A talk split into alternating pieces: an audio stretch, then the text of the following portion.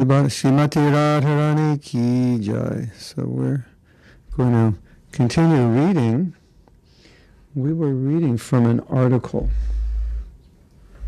by Srila Prabhupada on Radharani, which was very interesting. So we're going to continue reading from that article. And I trust you can hear me well. If you can't, let me know. We seemed, yesterday we had some trouble broadcasting on my computer. I'm back on my phone. Hare Krishna. So I am now just looking for this document that we were reading yesterday. No, actually, it's not. Um,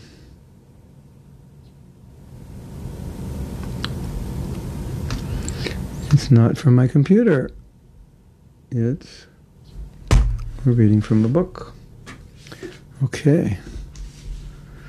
Radha Madhava Kunja Bihari Jayo Radha Madhava Kunja Bihari Gopijana Balaba Girivardhari कोपि जनबा गिरिबरधारी किशोरनन्दन गजनरञ्जना किशोरनन्दन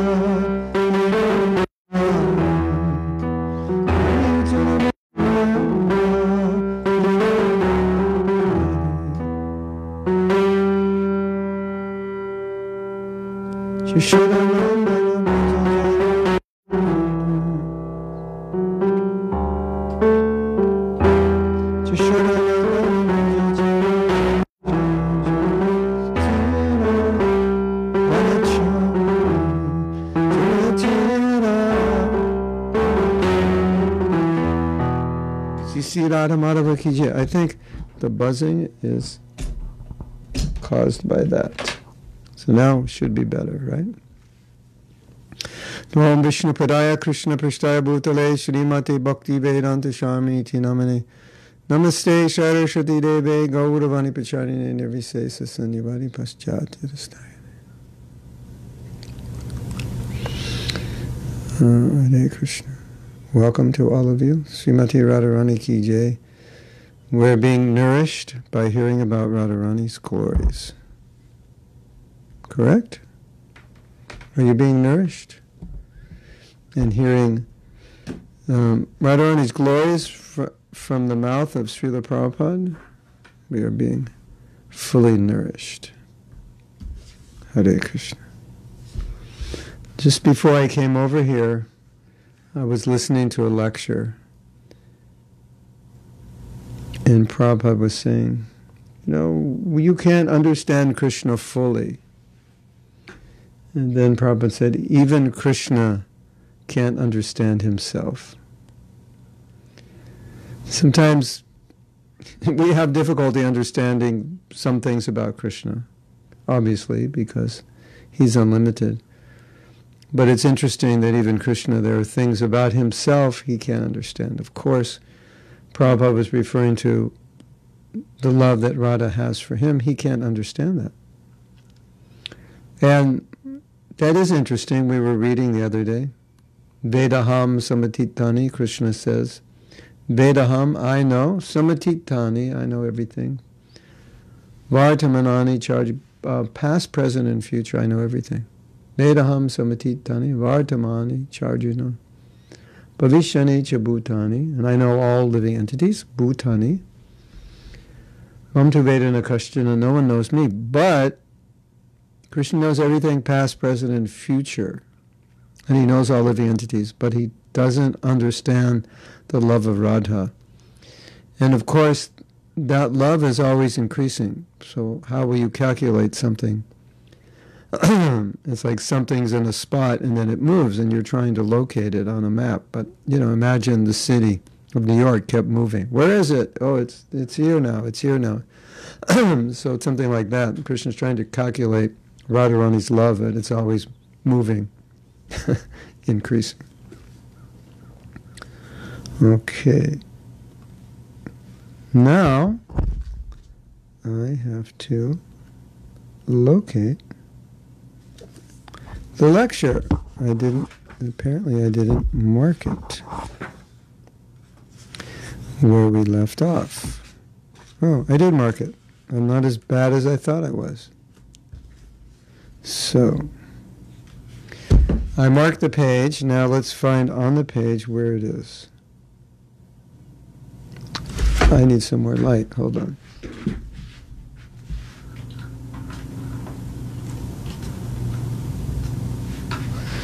Better. If we read something we read yesterday, it's not a problem. We can always hear again. Mm-hmm. Let's see, I'll begin reading here. I think this is where we left off. If not, we will notice that we read it before and we can decide if we want to read it again. So we have described about the Radha Krishna loving affairs in our teachings of Lord Chaitanya on page 264. If you have got this book, you can read it. How the reciprocation of loving affairs of Radha and Krishna is there, transcendental. So our prayer today is Radharani. We pray to Rani, Radharani because she is the pleasure potency of Krishna. Krishna means all attractive. But Radharani is so great that she attracts Krishna. Krishna is all attractive, and she is attractive, attractor of Krishna. So what is the position of Srimati Radharani? We should try to understand this day and offer our obeisances to Radharani, Vrindavan Eshwari. Tapta Kanchana Gaurangi Radhe Vrindavaneshwari Vrishabhanu Sute Devi Pranamami Hori Priye. Excuse me.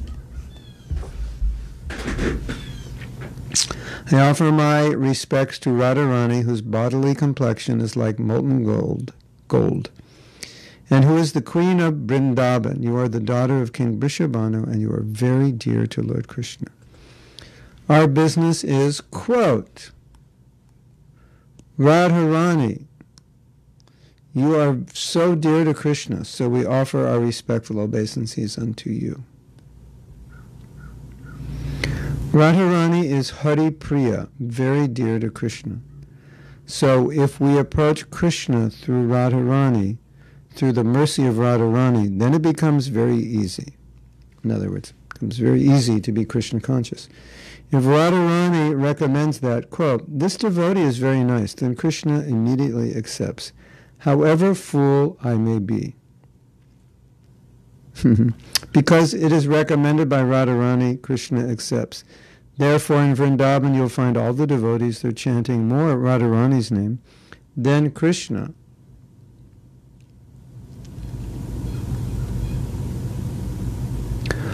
Wherever you go, you'll find the devotees addressing Jai Radhe. You'll find still in Vrindavan. They are glorifying Radharani.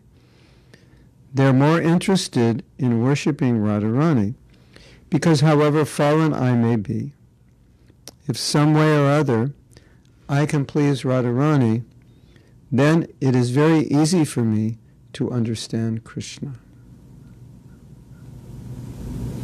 Otherwise, if you go by the speculative process to understand Krishna, it will take many lives. Oh, this is interesting. Hold on.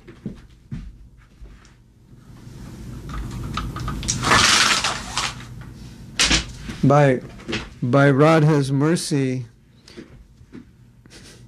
by her mercy, we can understand Krishna, or understand whatever we can understand of Krishna. This is not a verse, this is a lecture comedy. It is. Um, in its excerpts, uh, London 19, yeah, it's two lectures. Uh, they're just excerpts, so that would be hard to follow. So, I think one of the things we get from this is that if you get mercy, then you can understand Krishna. Bhakti mamapi jananti. Krishna says, you can understand me by bhakti, but without bhakti, we won't understand. But how do you get bhakti? You get bhakti through the devotee, through mercy. So, with the mercy of the devotee, we can understand Krishna. Otherwise, it's not possible. So we hear Prabhupada saying, we pray to Radharani, and then she will help us understand Krishna. Mm. Because however fallen I may be, if some way or other I can please Radharani, then it's very easy for me to understand Krishna. Otherwise, if you go by the speculative, process to understand Krishna, it will take many lives. But if you take devotional service, just try to please Radharani and Krishna, please Radharani, and Krishna will be gotten very easily. Because Radharani can deliver Krishna. She's so great devotee, the emblem of Mahabhagavat. Even Krishna cannot understand what is Radharani's quality. Even Krishna, although he says Vedaham Samatitani, I know everything, still he fails to understand Radharani. Radharani is so great, he says that actually Krishna knows everything. In order to understand Radharani, Krishna accepted the position of Radharani. Krishna wanted to understand the potency of Radharani. Krishna thought that I am full, I am complete in every respect, but still I want to understand Radharani. Why? This propensity made Krishna obliged to accept the propensities of Radharani to understand Krishna himself.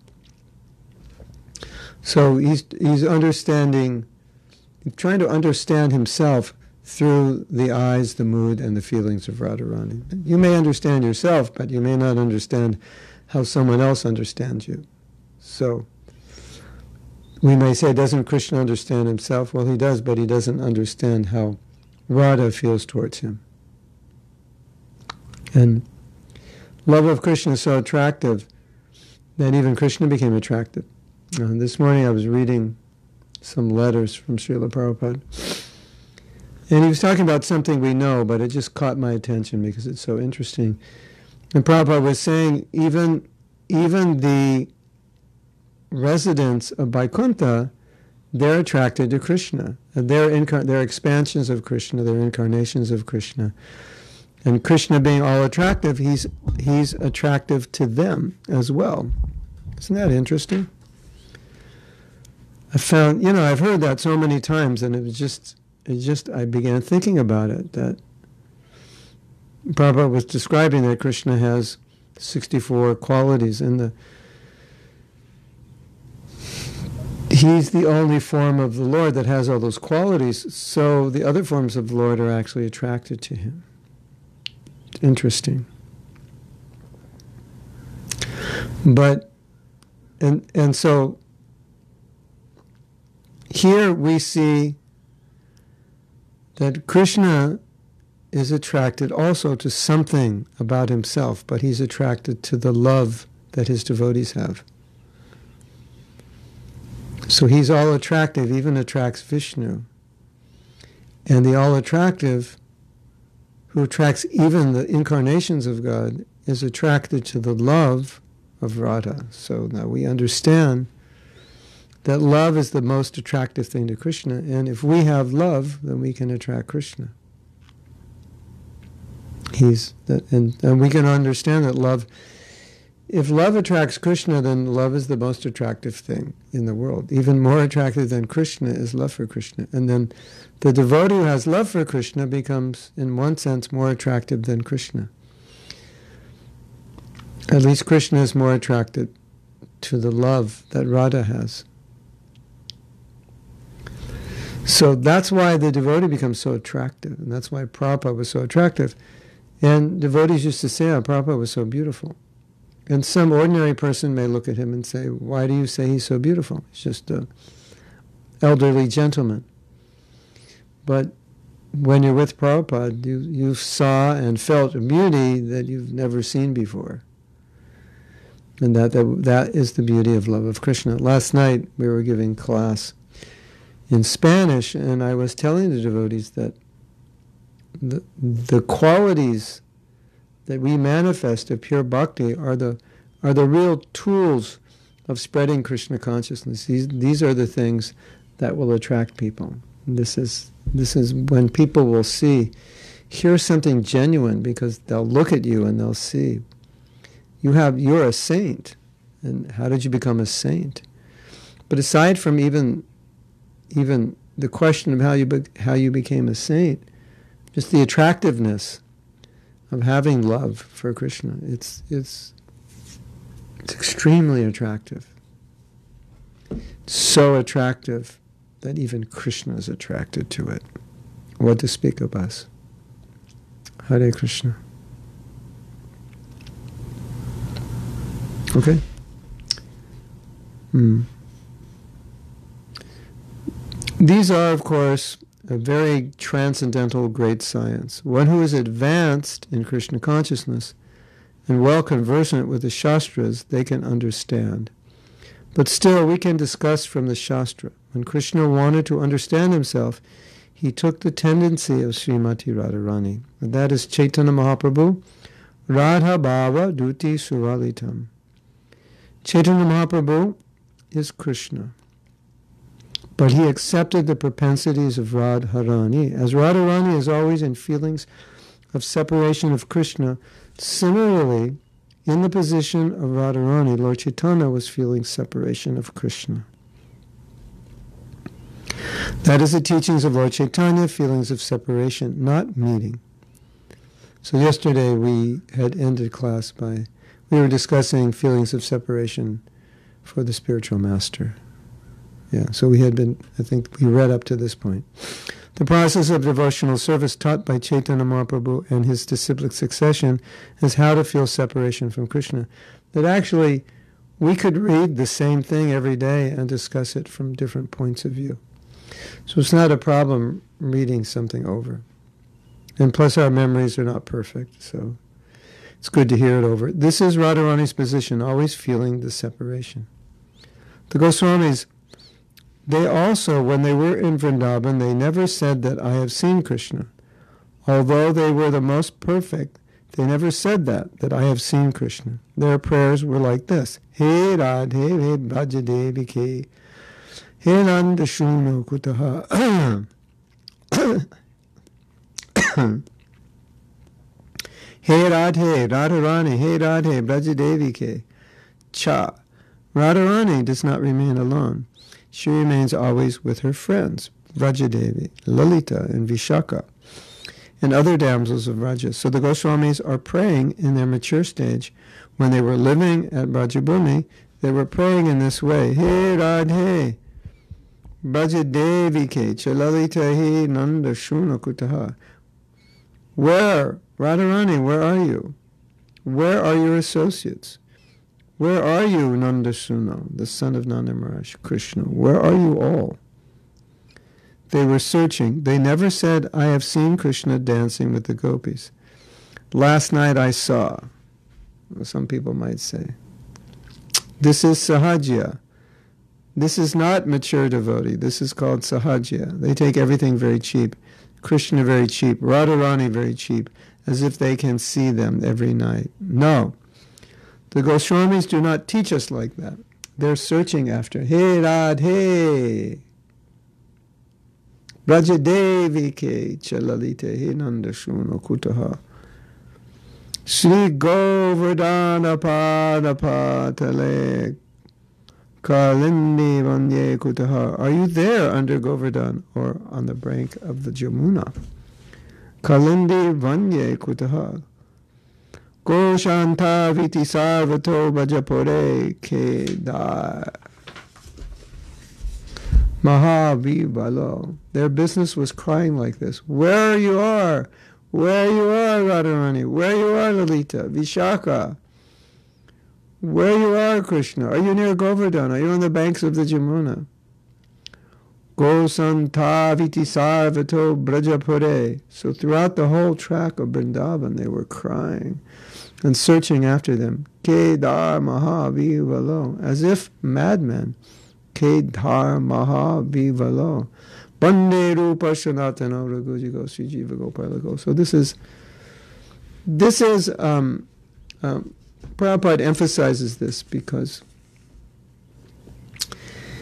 he's saying that the real bhakta will never say, "I've seen Krishna." The will, the, uh, the higher, the or maybe not the real bhakta, but the higher, the higher bhakta will say, will feel separation. Krishna, where are you? I don't see you. I want to see you. He'll feel separation. That's a higher sentiment. And the false bhakta, the one who is not qualified to see, will advertise that I've seen Krishna. No, no genuine devotee will advertise like that. He may be asked, Have you seen Krishna? He may say yes. But he wouldn't advertise. But the point Prabhupada's making is that the, the devotee cultivates the mood of separation. Where are you? I don't see you. I want to see you. So that intensifies the feelings, it intensifies the love. That's the idea. And the Sahajiya will say, Oh, I've seen you. I've seen Krishna. Get more, you'll get more donations if you say you've seen Krishna. Mm.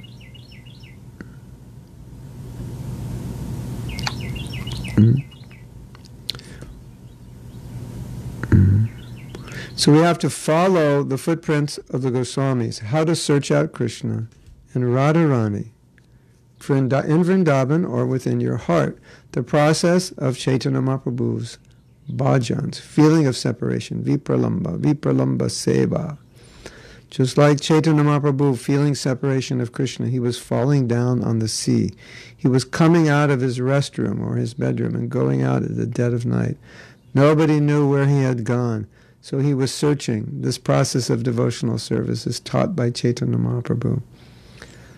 Not that very easily we have seen Krishna or seen Radharani and Rasalila. No, not like that. Feel the separation. The more you feel separation from Krishna, you should understand that you're advancing. Not because you can't, you can't feel separation without having some attachment. But if you're feeling separation from Vrindavan, if you've been there, or now during COVID, you're feeling separation from the Sangha of devotees. It's all good. And whatever pain you're feeling in that separation, it's, it's a transcendental emotion. So that's good. Thinking of the devotees, thinking of Vrindavan. Oh, I'm missing the kirtan. everything is shut down. Yeah, that's good. Feeling separation. It's in one sense, it's the, that separation from Vrindavan is the same as being in Vrindavan. It's a little bit like that. Don't try to see Krishna artificially. Be advanced in separation feeling, and then it will be perfect. That is the teaching of Lord Chaitanya. Because with our material eyes, we cannot see Krishna. Atasi Krishna namadi nabhavet krayam indriyai. That's from the Madhya Lila 136. With our material senses, we cannot see Krishna, we cannot hear about Krishna's name. But, Sevanmukhi jivadho, when you engage yourself in the service of the Lord, where the service begins, jivado, the service begins from the tongue. Not from the legs, eyes, or ears. It actually begins from the tongue. Wow. Not for even from the ears. Sevanmukhi jivado. Jiva means tongue and ado means beginning. If you begin service through your tongue, how? Chant Hare Krishna. Use your tongue. Hare Krishna, Hare Krishna. Krishna Krishna, Hare Hare, Hare Ram, Hare Ram, Ram Ram, Hare Hare. And take Krishna Prasadam. The tongue has got two businesses to articulate sound, Hare Krishna, and take Prasadam. By this process, you realize Krishna. Two businesses eating and chanting. chanting Hare Krishna and chanting the glories of Krishna. Therefore, in Vrindavan, you will see all devotees, they will address one another. Jai Radhe, still, because they know that if Radharani is pleased, if I can please Radharani. So this is excerpts of different articles. Mm-hmm. Mm-hmm. That's why it doesn't follow. Well, I missed a paragraph. I think. Don't try to see Krishna. You cannot see him with your material eyes. Neither you can hear about him with material ears. Neither you can touch him, but if you engage your tongue in the service, then he'll reveal himself. Here I am. That is wanted. Feel separation of Krishna like Radharani, as Lord Chaitanya teaches us, and engage your tongue in the service of the Lord. That one day when you are mature, you'll see Krishna eye to eye. Premanjana Churita Bhakti Vilochanena Brahma Samhita. This is what Prabhupada said many times. You can see Krishna. But your eye has to be tinged with the salve of love. Premanjana charita bhakti vilochanena shantasadaiva hridayeshu vilokayanti. You'll see in everyone's heart, yam shama sundarama chinta guna sharupam. Shama Sundar with unlimited qualities, achinta guna. And you'll see his form. In, in everyone's heart, in every atom, in between the atom, you'll see it. Yes. Don't give up the process. This is a big mistake to give up the process or reduce the intensity of your effort because the process will produce the result. If you slow down the process, then the result will come. It will take longer to get the result. And if, if you give up thinking, or if you slow down your intensity thinking it's difficult, it takes a long time, it's just going to slow the process down. The process will produce love, and love will produce the vision of Krishna, the, the premanjana, the churita bhakti vilo, the, the ointment of love will be placed on our eyes someday, as, as I said before. And I don't think we can overemphasize this point. Love is there. You don't have to find it. It's already there within us. It's just we have to remove what's covering that love. So we, we may think, well, I can never love Krishna, but the love is there. It's just waiting to be dug up, basically. You have to shovel all the dirt out that's covering it. Therefore, in Vrindavan, you will see all devotees. They will address one another. Jai Radhe, still, because they know that if Radharani is pleased, if I can please Radharani, Radharani is presented, the original pleasure potency, always absorbed in thought of Krishna. So anyone who comes before Radharani to serve Krishna, oh, she becomes so pleased. So these are different lectures, and Prabhupada's making the same point in different lectures. Oh, here is a devotee of Krishna, this is Radharani saying, here is a devotee of Krishna. She immediately recommends Krishna. Oh, here is a devotee. He's better than me.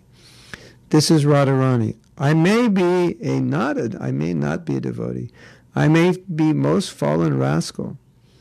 But if I try to reach Krishna through Radharani, then my business is successful. So these are compilations of lectures, and I believe some of these lectures we already read in the past few days and last week. We're hearing again.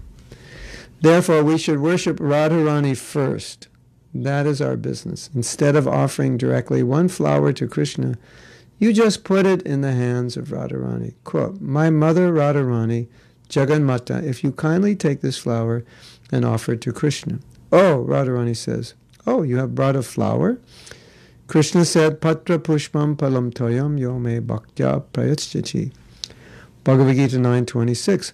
But don't try to offer Krishna directly. Just offer through Radharani. It will be very much appreciated by Radharani.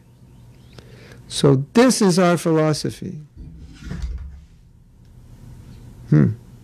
This is our philosophy. To please Krishna through Radharani. And just today is the auspicious day of Radharani's appearance. So we should offer Pushpanjali and pray to Radharani. Quote, Radharani kindly be merciful and tell me, tell about me to your Krishna. Or tell Krishna about me. To your Krishna. Krishna is yours. This is a, a symptom of love. Krishna is yours. You own him.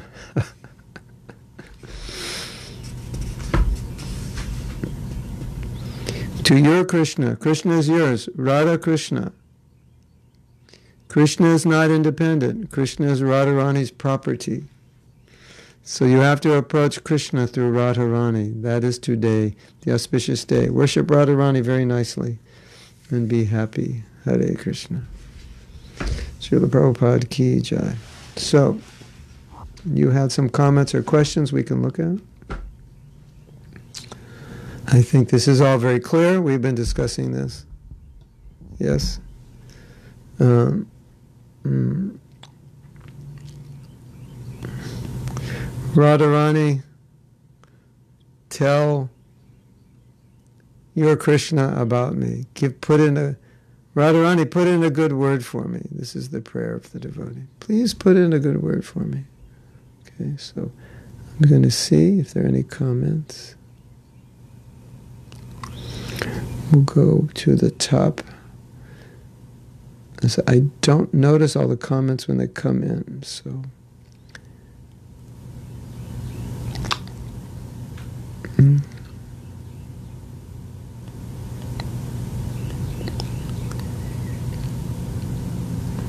Ankush says, It is so unfortunate that devotees do not understand the position of Srila Prabhupada even after reading the books we need, Ankush, we need we need the help of senior devotees, especially the disciples of Prabhupada, to understand Prabhupada better. And of course, Prabhupada said, if you want to understand me, read my books, but also hear my lectures, morning walks, conversations, letters. This is how we'll understand Prabhupada. And you know, we're all imperfect. And so we can easily misunderstand. And the success of ISKCON is going to depend on understanding Prabhupada. What are his desires? And exactly what he's teaching. Um, and we're, there's a lot of challenges that face us because although Gaudiya Vaishnav, Gaudiya Vaishnavism goes back even to Lord Brahma, or just in Kali Yuga, we have 5,000 years. That's a lot. But we don't have, we only have 50 years or so, or 50, what, five years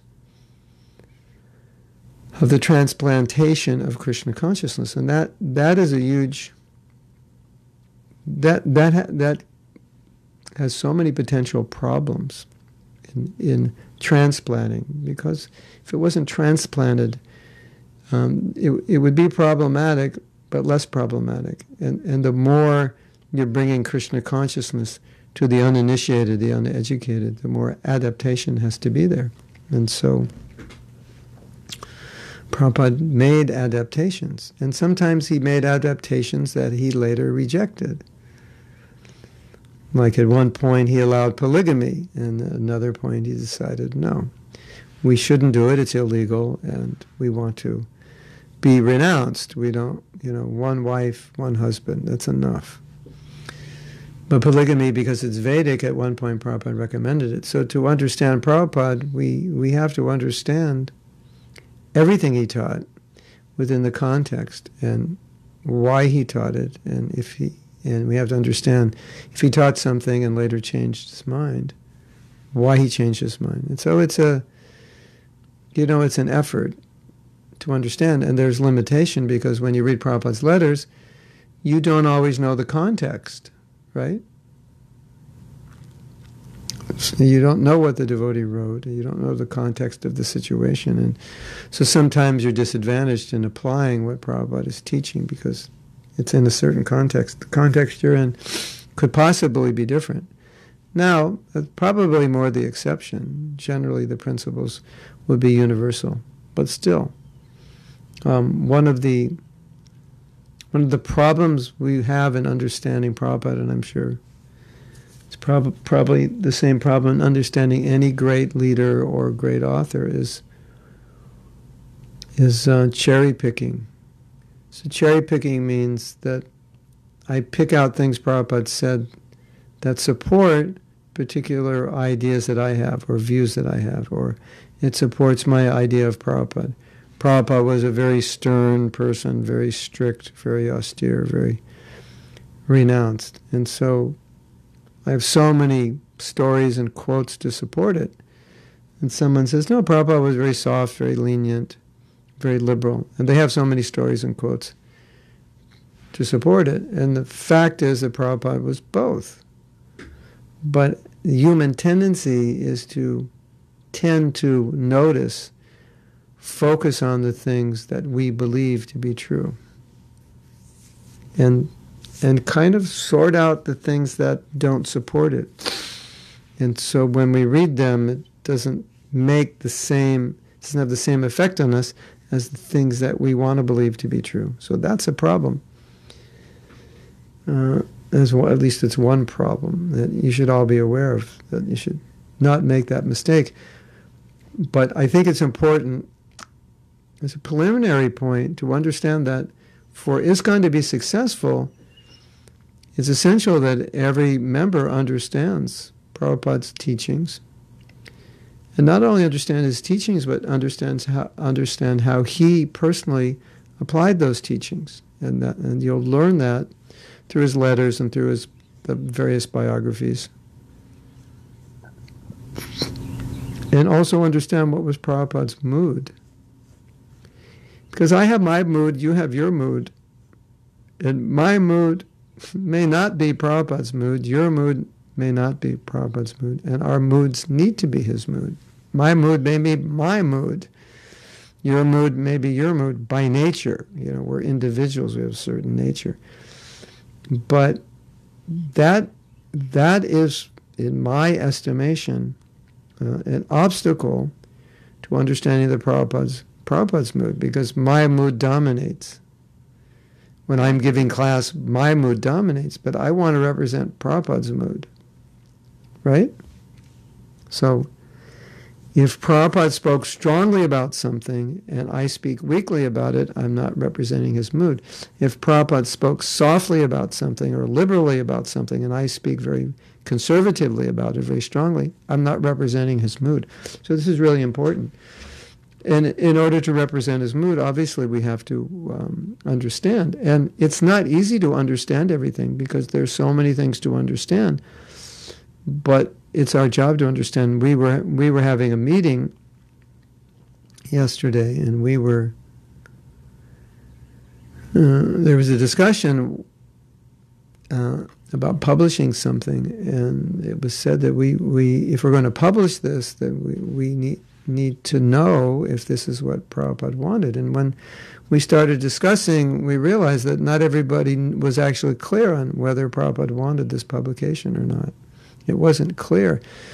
And then um, after the meeting, some of us uh, did a little research and found uh, various things that Prabhupada said that would indicate that he would be happy if this publication was made. But in the initial discussion, not everyone was aware of that, and and um, so and you know, this is just this is just a responsibility we all have to to better understand Prabhupada, and specifically in relation to the service you're doing, or whatever service you're doing, and what is Prabhupada's view on it. Uh, we have, for example, we have uh, many artists, and during Prabhupada's time, the artists could go to Prabhupada and ask questions. And there's one story that always stood out for me. Well, there's a couple of stories that stood out for me that that were important just for artists to know that Prabhupada um, wanted the art to represent exactly the lila and the siddhanta, and it had to, it had you know like art as a siddhanta, like this this this is what Krishna was doing in this painting. You can't make up something. That Krishna is doing something, but it's not supported by our philosophy or not supported by a lila. So that's important to know, right? The devotee brought a painting, and, and Prabhupada said, "What? Well, what Leela is this?" And he said, "No, it's just Krishna with a cow." And Prabhupada said, "No, it has. To, you have to be painting a Leela." Or obviously, if there's some philosoph, if you're doing a philosophical painting, and if, then there's some philosophical incongruity or something is not right with our Siddhanta, you can't paint it. So, and, and, that is also true when you're writing, and that's also true when you're writing poetry. So Prabhupada was, you know, he was pretty strict on these things. So we, as representatives of Prabhupada, we have to know these things. So let's say some devotee does a drawing of Krishna and says, How do you like it? And you say, What pastime is it? They'll say, What do you mean? Is it well that's what Prabhupada asked. When you draw something, you know, I'm just drawing a picture of Krishna playing a flute. Okay.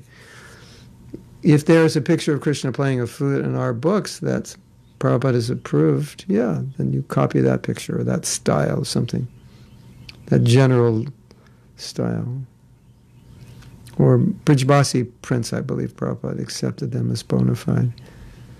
There's a company called Brijbasi. They do many prints of Krishna. But things like this, we need, we need to know. How Prabhupada wanted his books done. What did he want on the cover, not on the cover, and so forth. You know, the problem is that there's, there's a blend between using our common sense and using Prabhupada's transcendental common sense because sometimes our sometimes I've seen this. Prabhupada will say something and it'll actually I don't know if you've experienced this or seen this. It disrupts our common sense, what Prabhupada says. And so we will do something which maybe, maybe it's not the best thing for spreading Krishna consciousness because we think Prabhupada wants it, and it actually goes against common sense. I've seen this, and, and sometimes there's discussions about something, and I wonder, why are we discussing this? Because it's just common sense to do this, but because of this quote of Prabhupada, we start not using common sense. So I don't know if you've seen that. It's it's it, it is a problem you know, not under, well, what did Prabhupada mean when he said this? Did he mean we don't use common sense? So sometimes in, it, in trying to adhere to Prabhupada, we give up common sense. Um, so that's a problem. The other side of the problem is sometimes in using common sense, we disobey Prabhupada's instructions, which may be in spe- specific, specific situations. They may not they may have spi- they may have spiritual principles within them that cannot be adjusted, even in the name of common sense. That if we do this, it'll be better, but if we do this, it would undermine this other instruction, and we can't undermine this instruction.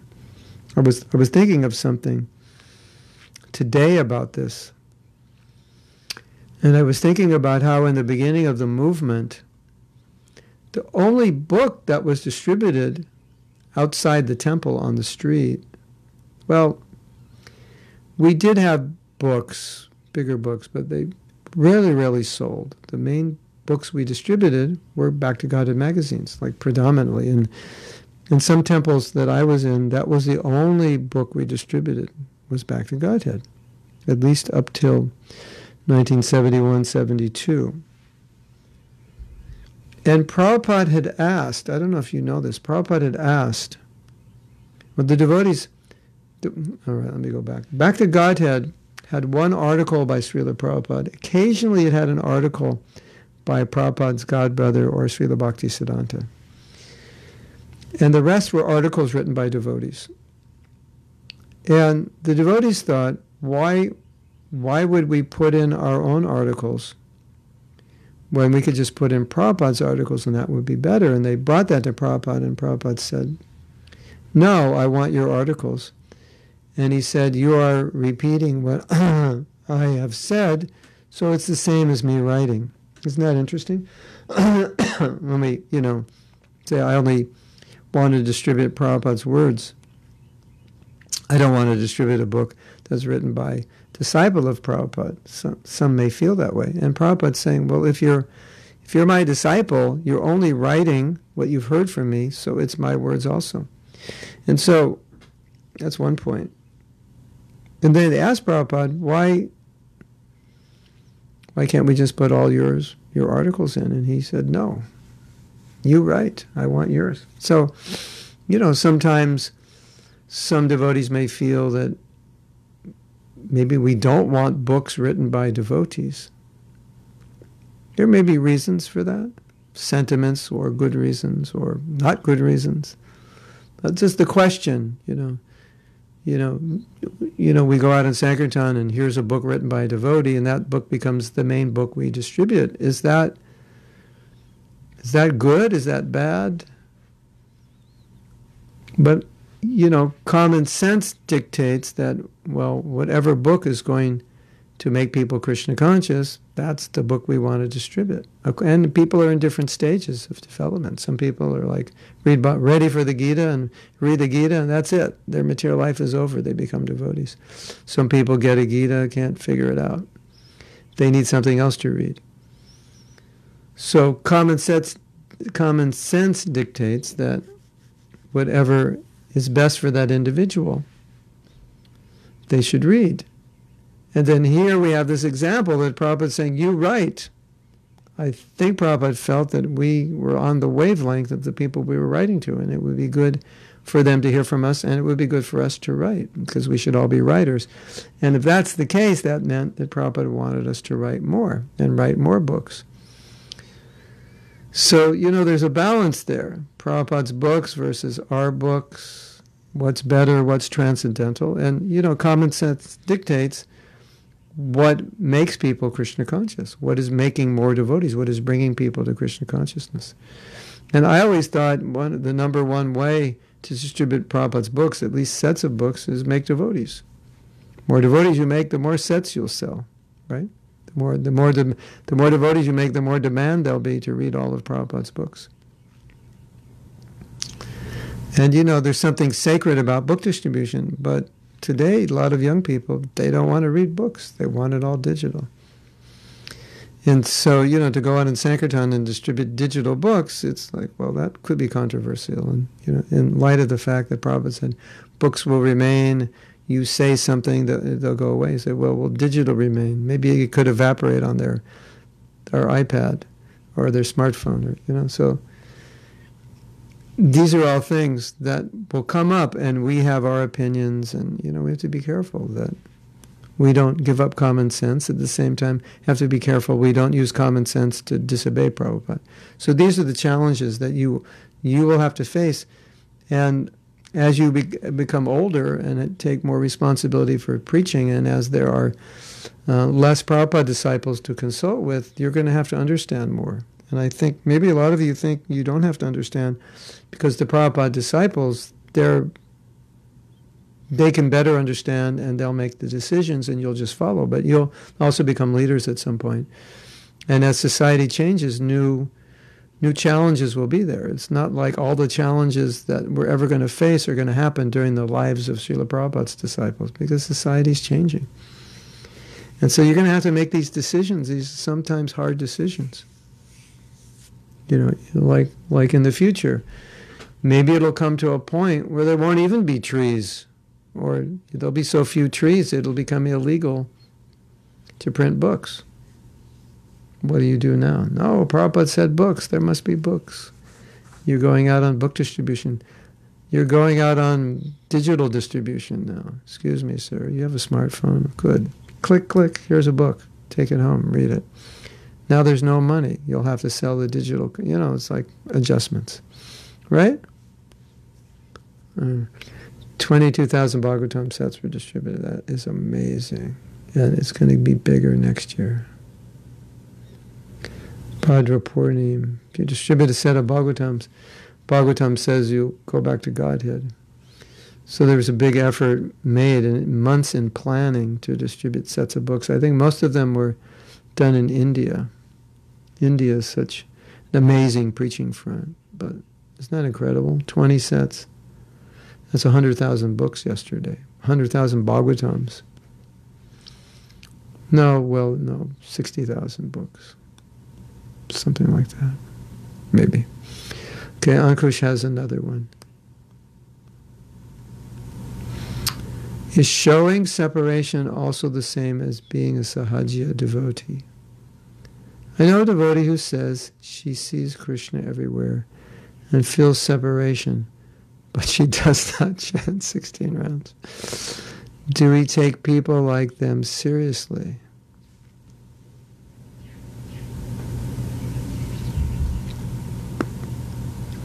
Or are they experiencing because of previous birth? Hold on a second. I, I think I have a quote in the next room I want to read.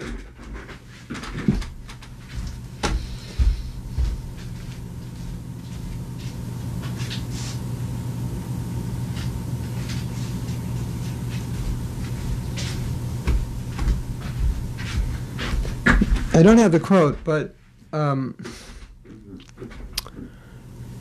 the quote was was in the context of conversation with Prabhupada about following principles, and the quote was something like, you know, they're talking about love of the guru, and Prabhupada was saying, well, don't think, don't think you have love of the guru, unless you're following the principles. You you can't say I have love of the guru unless you're following the principles. Sometimes devotees will say, you know, that I love my guru, you're everything, and you know we understand that that's true to a certain degree. But Prabhupada's saying, you know, for love to be fully mature, you have to be following the instructions. You have to be doing what your guru said. So um, the answer to your question, um, I think we should say she's feeling, uh, she's seeing Krishna and feeling separation, we have to qualify what she means by that. But if you're looking at it just from a philosophical point of view, if you're not chanting 16 rounds, following four principles, and have good sadhana, hearing and chanting and so forth, uh, it wouldn't be possible to see Krishna. Unless, like you say, it's from a last life. But then then the question would be, well, if you're actually seeing Krishna, why wouldn't you be chanting 64 rounds or 192 rounds? Um, I don't want to make judgments on her, but I would just generalize and say that that would um, that would not align exactly with our philosophy. And of course, there can be there can be exceptions to every rule, but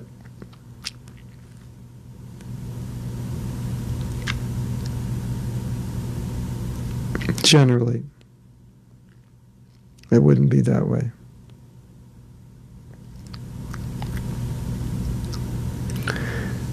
Yeah, that's all I'll say. Okay. Can we get directly to Sri Srimati Rani through through Prabhupada? Through Prabhupada, you can. This is Kalindi asking. Kalindi Braj. You see, here Prabhupada is saying, go to Radharani.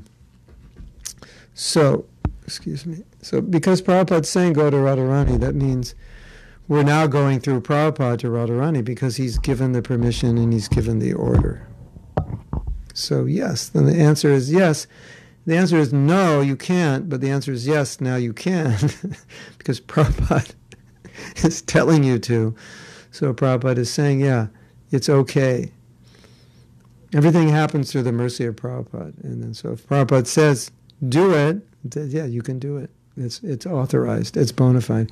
Prabhupada wants to introduce you to, to Vrindavan. He wants to introduce you to Radharani. He wants to introduce you to Shyam. So he said, do it, you can do it. It's okay.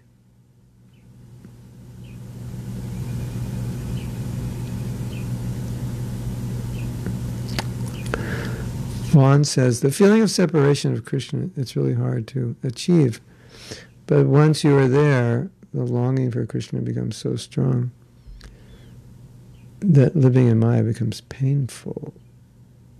Well, if you actually have separation, you won't be in Maya. The separation we're experiencing is actually. let me let me go to this uh, first statement. One. We experience a different kind of separation. the separation we experience is the separation from Krishna consciousness. not, we're not exactly experiencing separation from Krishna as Radha, Radharani does, as the, as the Goswamis do, as Mahaprabhu did. We're really experiencing separation from devotion to Krishna. Though that kind of separation is, is painful in a material way, the kind that Mahaprabhu experiences is painful in a transcendently blissful way. So, so unless you have a very high level of love of Krishna, you can't experience separation because you, you can't miss something intensely unless you're intensely attached to it. So sometimes we do feel separation and sometimes devotees cry, but we're actually feeling separation from the fact that we don't love Krishna and we want to. And we're suffering because we don't have love of Krishna. And, and to the degree we want it, and to, to the degree we don't have it, to that degree we suffer. And so that's our separation. In, in our state, that's the kind of separation we're feeling. Now, you might say, but, you know, when I see Radhe Shyam, I feel some separation after being gone for a year. That's true. I wouldn't deny that. And when I see my guru, or when I'm not with my guru, I feel separation. I wouldn't deny that, and, and so forth. But that's just a little, it's a little drop or a little seed of separation. It's not, it's not the full manifestation. So, yes, we can say I'm feeling separation from my guru, I'm feeling separation from the devotees, and so forth. And it is true, we are. But in terms of Vipralambha, what it actually is, then what we see exhibited by Mahaprabhu, uh, Radharani, the Brajbasis, that's, that's the full manifestation of it. As a byproduct of love of God, our separation is a more byproduct of not having love of God and wanting it. When everybody around you, family, co-workers, seems to be so blinded by the material world, you feel separation. Yeah. At least separation from the devotees. How can we deal with this dichotomy? that is to live in the material world and please Krishna. The only one, the only way is not to live in the material world. And by that I don't mean you have to quit your job or drop out of school or divorce your wife and build a cottage and live in a cottage. The only way to resolve this dichotomy is to see, is to do your best to see Krishna in everyone and in everything, and do your best to utilize everything, all the resources that you have in Krishna's service. And then you won't feel the dichotomy. You're feeling the dichotomy because when you go to work, you're forgetting Krishna, which is common for, for devotees who are beginning Krishna consciousness. It's really difficult to be Krishna conscious in every situation. But that's the challenge that faces all of us. And then when you start seeing Krishna in your work and, and seeing the philosophy, and, and then you won't have this problem and you won't ask this question. There won't be a dichotomy. There'll just be Krishna. I'm Krishna's devotee. They're all Krishna's devotees. They don't know it, they haven't realized it. Everything in this office belongs to Krishna. The proprietors don't realize it. Everything here is his energy. The Paramatma is everywhere in my office, in every atom, in the heart of everyone. The money I make, I use in Krishna's service. So you see like that, no dichotomy anymore. There's only Krishna. Kamini is asking, I heard that Prabhupada told his disciples that they should publish Bhagavad Gita's. There should be many Bhagavad Gitas. Is that right? Um,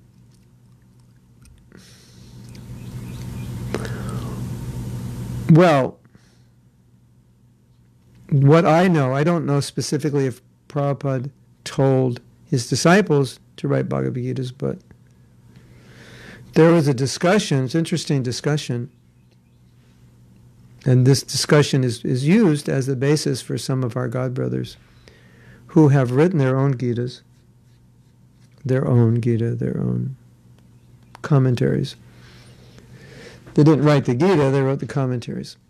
And so there was a discussion with Prabhupada, and they were asking Prabhupada, What books are you going to write in the future? And he said, Maybe this, maybe that, maybe Vedanta Sutra. I remember he mentioned Vedanta Sutra. Maybe Narada. He started working on the Narada Pancharatra. He said, Maybe Bhagavad Gita. The Bodhi said, But Prabhupada, we already have Bhagavad Gita. And he said something to the effect that there, there can be so many Bhagavad Gitas, or so many ways to explain it. So it it I think in the minds of some it's controversial that we have more than one Gita, but there are realities on the ground, and I'll just be honest in expressing these realities. There are devotees who have taught Bhagavad Gita to people in general, and the people didn't know they were devotees. They just offered to the public, we're going to teach Bhagavad Gita. And they made a decision that they could not use Prabhupada's Bhagavad Gita, and they had to use one of our Godbrother's Bhagavad Gitas. So whether you I, I think that is heretical or whether you think it's a good idea, I'm just saying it's a reality that they, these preachers found that for this group another Bhagavad Gita would be better. It was the people were not ready for Prabhupada's full hurricane. You know, um, I've been listening to lots of Prabhupada's memories. And one thing that's very interesting that I think maybe is different today, of course, I don't know the people that well today, but it seems different. In a lot of the interviews, you'll see you'll see devotees say, "Yeah, when I was 13, I started reading the Vedas, and when I was 14, I was chanting mantras, and um, before I became a devotee, I had read Bhagavad Gita, and I was studying Eastern philosophy, and I had this guru, and and you know, very very philosophical, like everybody." The men, the women. It's like every, you know, it's like I was reading this, I was into this, I was searching, I was asking questions. Who am I? And so they'd say when they got Prabhupada's Bhagavad Gita, that was it. It just all gelled. And then very quickly they became devotees. And I read Prabhupada's Bhagavad Gita twice before I became a devotee. Everything was just like, yes, this is it. I was studying with it. I was studying it with devotees, that was an advantage. But I was reading it and I was just thinking, yeah, I know all this. I just couldn't put it in these words. This is this is it. Yeah, this is true. I surrender to it. That was very typical of that age. Now you don't find that uh, you will find that but not as much, not as common. That's my uh, I could be wrong. I'd be. I wish I were wrong. If I am wrong, tell me. And um, also, you know, Prabhupada is very strong. Very, you know, this is how it is. And our generation was very strong. We were very, we were anti many things. We just tell it like it is. This is wrong. Vietnam War is wrong. These politics are wrong. And very outspoken. And that was the mood. And when Prabhupada was speaking that way, it really resonated with people. You know, here's someone who's strong, revolutionary, tell it like it is. That may not be the mood that everyone has now. It may not be so digestible. So now there's also, as Prabhupada said, there can be many Gitas, which would then indicate that there's room for his disciples and grand disciples to write a Gita that may represent what uh, Prabhupada would have put in other Gitas, or what people may need to hear. I know one God brother did a Gita, and it was very much based on Prabhupada's Gita. It reads like Prabhupada's Gita. You may, may even think it's his Gita until you look at the cover. But it was more condensed. I think he wrote it to to maybe make it more easily understandable and readable. And I think he removed some things that would be that could be turnoffs for people. I mean, these are these are difficult topics, Kamaniya, because you know you have to ask yourself questions like if such and such statement is in the book, and for whatever reason, if such and such statement is such that that would turn a person away from becoming a devotee who otherwise would have taken to Krishna consciousness and who down the road would have under would have understood this statement in due course of time. But now, just reading it in the book, fresh off the bat, would say, well, if there's an organization that teaches this, I want nothing to do with it. And otherwise, and then they go to some other organization and become, you know, go there. You know, you have to ask questions like that. What do you do about that? And that's that's why I say sometimes we don't use common sense in the name of fidelity or the name of maybe we feel would be offensive to Prabhupada and his books to say such things as I'm saying now. But the point I'm making, uh, without making a judgment, I'm just saying this is how devotees are thinking, and as a result, devotees have already written their own Gitas feeling that there's a place for them.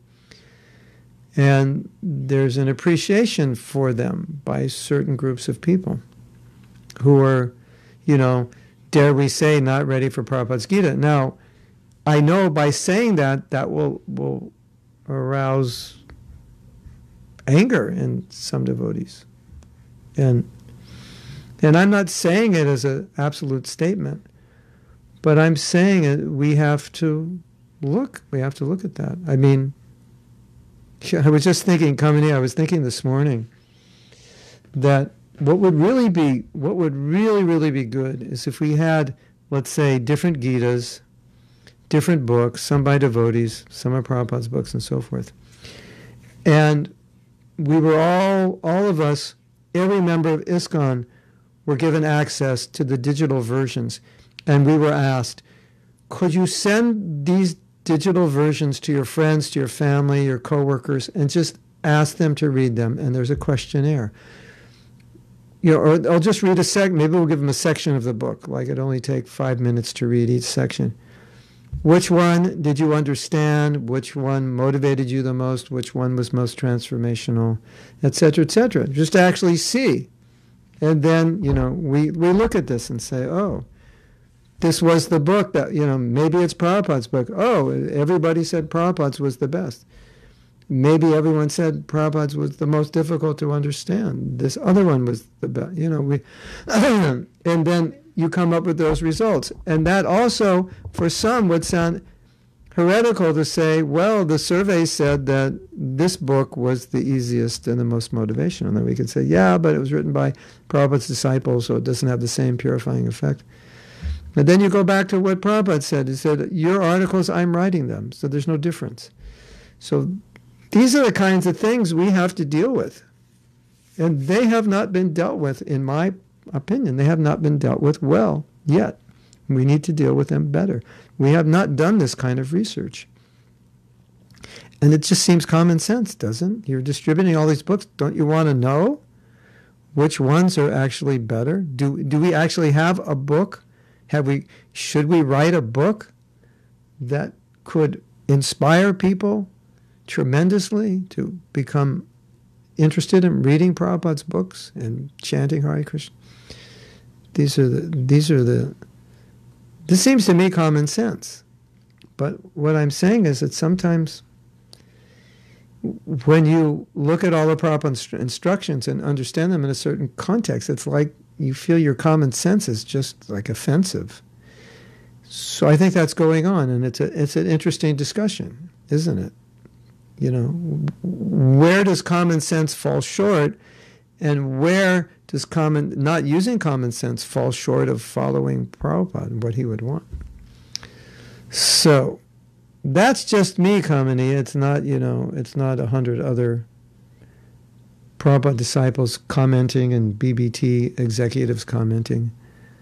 Um, but it's an observation. It's an observation after observing and speaking to many book distributors and BBT people. And that's the observation. You have you have both views going on, and everything in the middle as well. 17,000 sets in India, so 5,000 sets the rest of the world. Indian is amazing. Billy Joseph, Billy Lynn says, I'm trying to develop a video game that will help people read about Krishna. I need someone who's actually versed in Krishna's books to examine it. Wow, so that I don't publish something that is useless. Okay, who wants to examine it? Any of you want to examine it? Satyarupa, are you here? You'd be a good one to examine it. digital book distribution. Satyarupa is going to be, yeah. Digital book distribution is great because you can do it. You don't have to go on the street. You can do it sitting down. Satyarupa, you want to review, um, you know Prabhupada's books well. You want to review what Billy Lynn has done? That would be a transcendental. Satyarupa loves to read Prabhupada's books. That's one of her greatest qualifications. If she could find a cave and have someone bring her prasadam, she'd probably be happy just to sit and read. Billy Lynn says, I find that doing activities with Krishna, even though I can't see him, has helped me a lot. I have found that just talking to him about my day or imagining we are going on adventures, my mind, uh, my mind, this kind of thing has helped me. Um, Krishna, you don't have to imagine because Krishna is absolute. So when you're like I walk a lot and chant japa, and then I think, I think in my life I've taken thousands of walks with Krishna. That's what's actually, you know, it's, it's a japa walk. Yeah, you can call it a japa walk, but you're actually walking with Krishna. He's there. He's with you. So, like, how many how many walks have we taken with Krishna? So Krishna is there. So if you're thinking about Krishna, he's there. If you're chanting, he's there. So it's not an you don't have to imagine that he's there. He actually is. So yeah.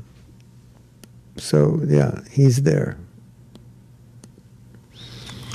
Kamaniya says, I personally know of people who read Prabhupada's Bhagavad Gita after reading Ranchor Primes and Yogeshwars. Yeah. Yeah, so you have that, you have Garudas, Yogeshwars, Ranchors, and they become inspired to read Prabhupada's. And, and that's another experiment. Read those first, then you know, give, give, give one person Bhagavad Gita, Prabhupada's, give one person Ranchor's Gita, and then Prabhupada's and ask and see who understood it better. Or, or give that person who first read Gita, then give Ranchor Prime's Gita after and said, ask him, if you read Ranchor's first, you think you would better have better understood, gotten more out of the Gita. That, um, to me, this is just like, this is just like common sense. I'm not some big marketing guy or, you know, research and development guy. This just seems, it, it's, it's so, it's just, it's so interesting that 55 years later, we've never done this. It's so, there's something, I don't know, maybe there's some subtle fear that if we do this, people will say, I like the books written by devotees better than Prabhupada's. Yeah, I don't know what it is, but I, I don't think you would get that across the board that people would say, I like the devotees' books better than Prabhupada's, but I think you would get a lot of it. Maybe we're not ready for that. I don't know. It's just, I just find it interesting. And I don't want to contaminate all of you and think, okay, now I'm going to drop Prabhupada's books. No.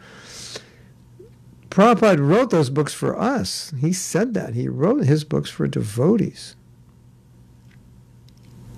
At the same time, he wanted everyone to read them. But obviously, there's certain books that are more appropriate for non devotees. Or they would get more out of. And BTG was the main it was the main vehicle in those days.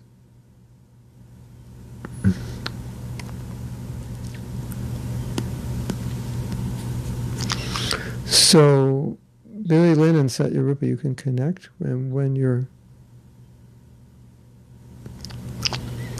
if Satyarupa is willing.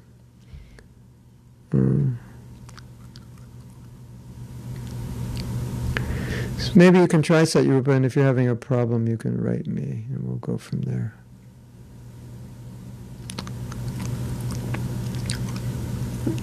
Or if anyone else would like to do that, work with her, that would you're you're all welcome. Okay. So can you give me a second because I just I I need to look at my schedule. I, I think I have an appointment at 10. I want to make sure it's not 9:30. So don't go away everyone. We'll be right back. Okay, no problem. So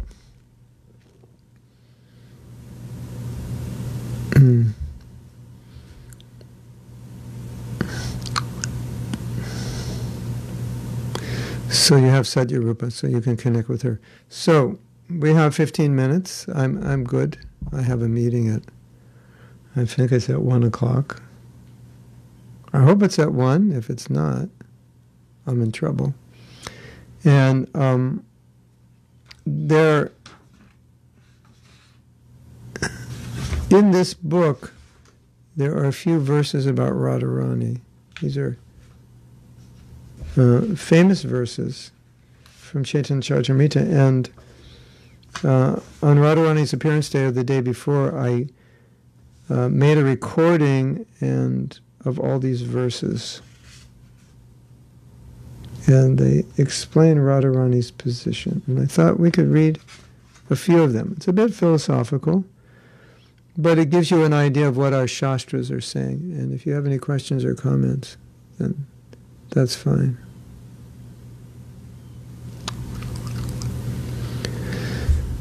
Uh, mm.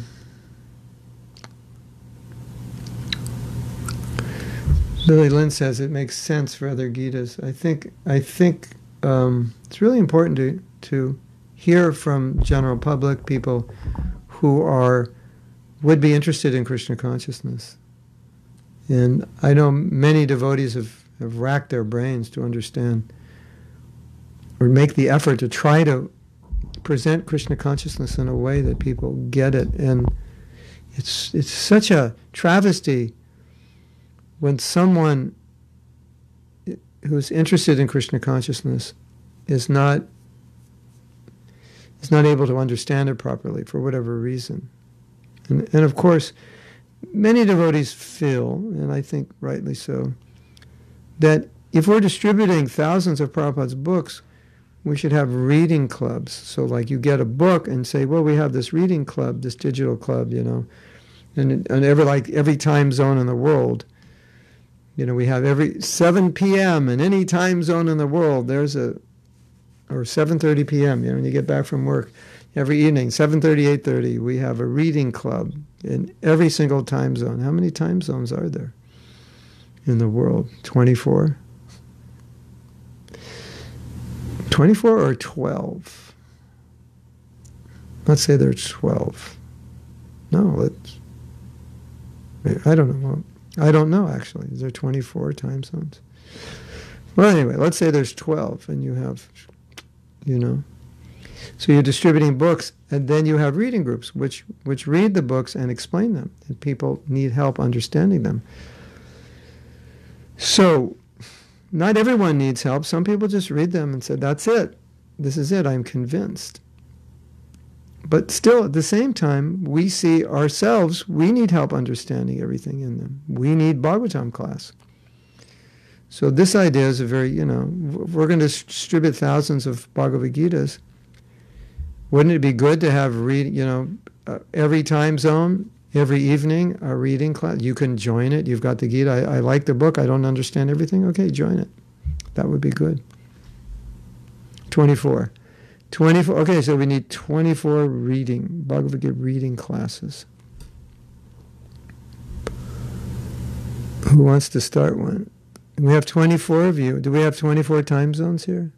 Can 24 of you be 7 p.m. somewhere? Of course, if the reading club's in China, it's not going to be in English. Uh, anyway, maybe maybe we can start it with some of you. It's just a discussion, but um,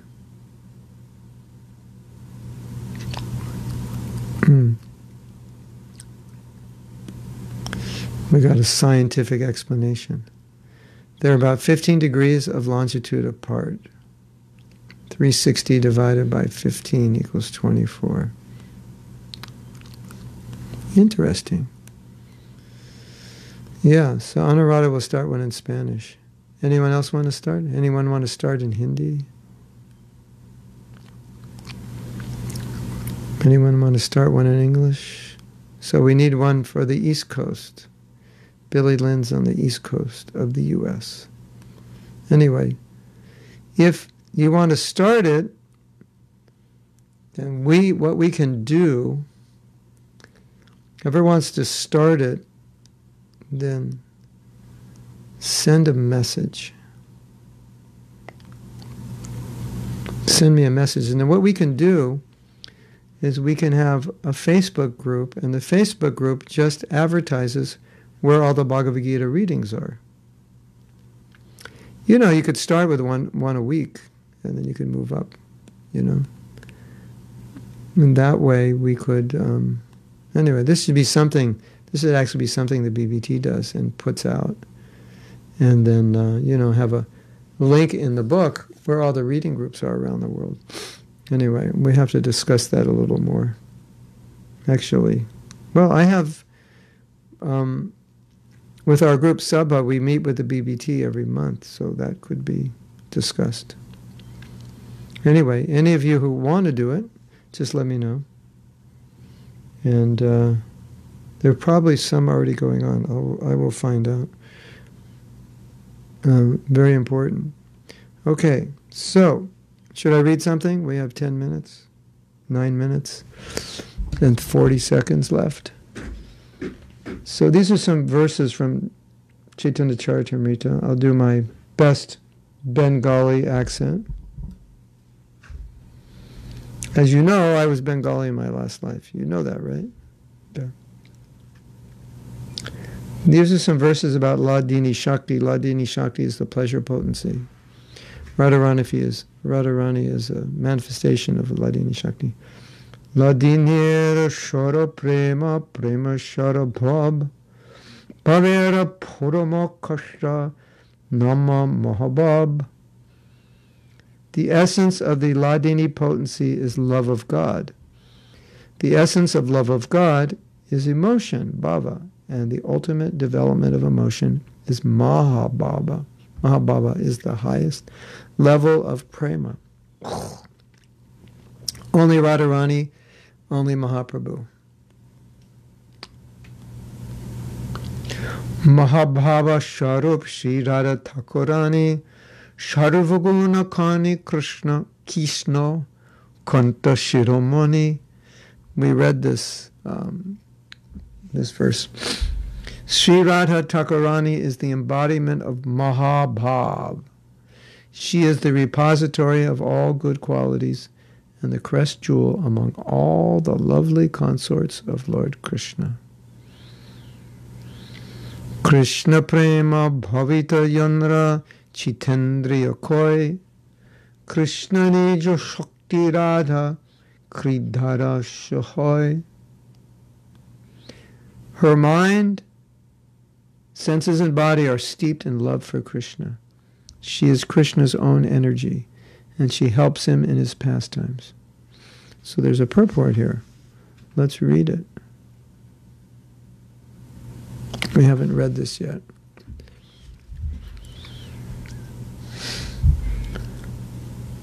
Srimati Radharani is as fully spiritual as Krishna. No one should consider her to be material. She is definitely not like the conditioned souls who have material bodies, gross and subtle, covered by material senses. She is all spiritual, and both her body and her mind are of the same spiritual embodiment.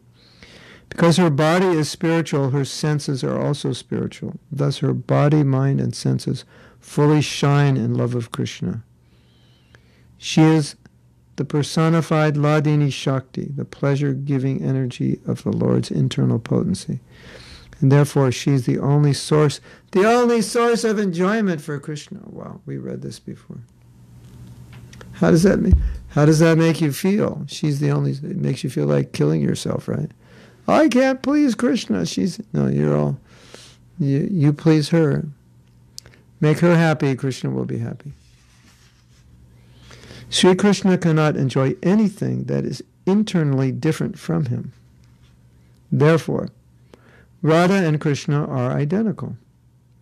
The Sandhini portion of Sri Krishna's internal potency has manifested the all attractive form of Sri Krishna, and the same internal potency in the Hladini feature has presented Srimati Radharani, who is the attraction for the all attractive. No one can match Srimati Radharani in the transcendental pastimes of Sri Krishna.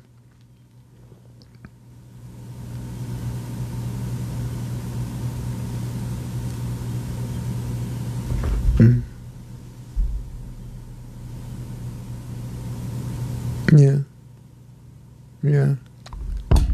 So we have another verse.